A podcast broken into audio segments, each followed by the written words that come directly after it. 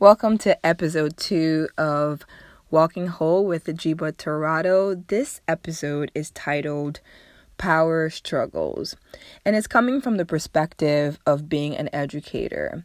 You see, as an educator, I have taught elementary, middle, and high school. And as a teacher, you put a lot of hours into planning and preparing your lessons.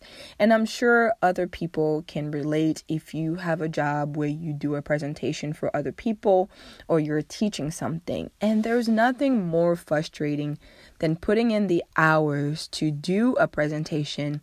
And while you are presenting, your audience is distracted. Now, I do understand that attention span may vary, but one of the things in high school, for example, is seeing students just being on Instagram or Snapchat or watching TikTok. And as a teacher, that can become very frustrating. And one of the things that I would say is you can't serve two masters. Either you're going to be engaged in the lesson or you are going to be a paying attention to whatever it is that you're doing. And for the most part, most students would stop and they would focus right back. Until one day when I mentioned you can't serve two masters, and a kid in the back yelled, saying, The only master I serve is Jesus. Now, I wasn't sure exactly who said it, but as I looked around the room, I realized whose voice it was. And when I realized who it was who made the statement, I just laughed and said, I'm not sure you represent Jesus well. And now the entire class was looking at me and him to see what would come next. Immediately, the student said, None of us do. At this point, I had two choices. I could continue to engage in this conversation with a student, or I could get the students' attention back, continue the lesson, and address this matter later. And so I looked at him and acknowledged his statement and said, You are right. None of us represent Jesus well. Now I need everyone to put away their phones and let's continue with the lesson. After I got everyone settled doing their independent work, I took the student outside to continue the conversation he actually thought that he was in trouble. And so the first thing I did was reassure him no, you are not in trouble. I just want to ask you one question. You see, as a follower of Jesus Christ, I believe that there should be fruits in your sanctification. And so I asked him, How is it that you reconcile being a follower of Jesus Christ and him being your master? Yet you live your life as if you are the Lord of all. He looked at me for a second, and I could see a softening in his face.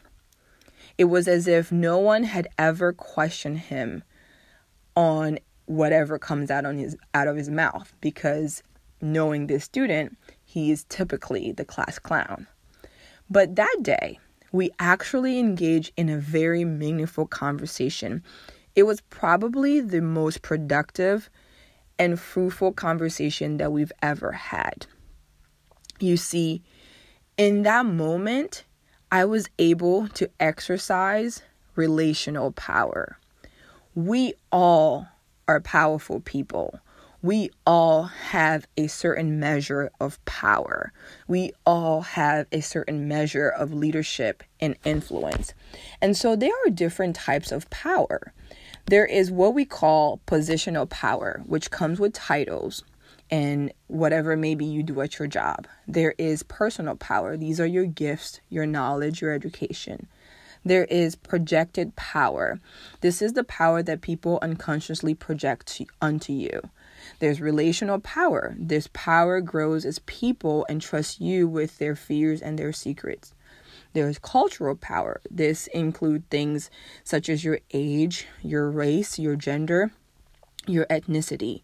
And so for me as an educator, while the conversation was happening in the classroom, I had positional power. I was the authority figure.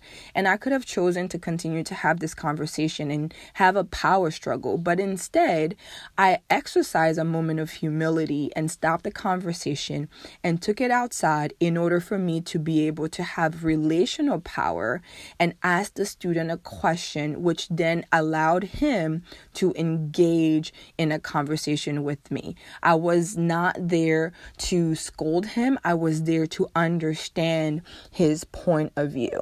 So here is your healthy dose of inspiration oftentimes we don't realize that we have power. And for some of us, we do have power, but we abuse them. And so, what do you do when you find yourself in a place where there is a thing like power struggle?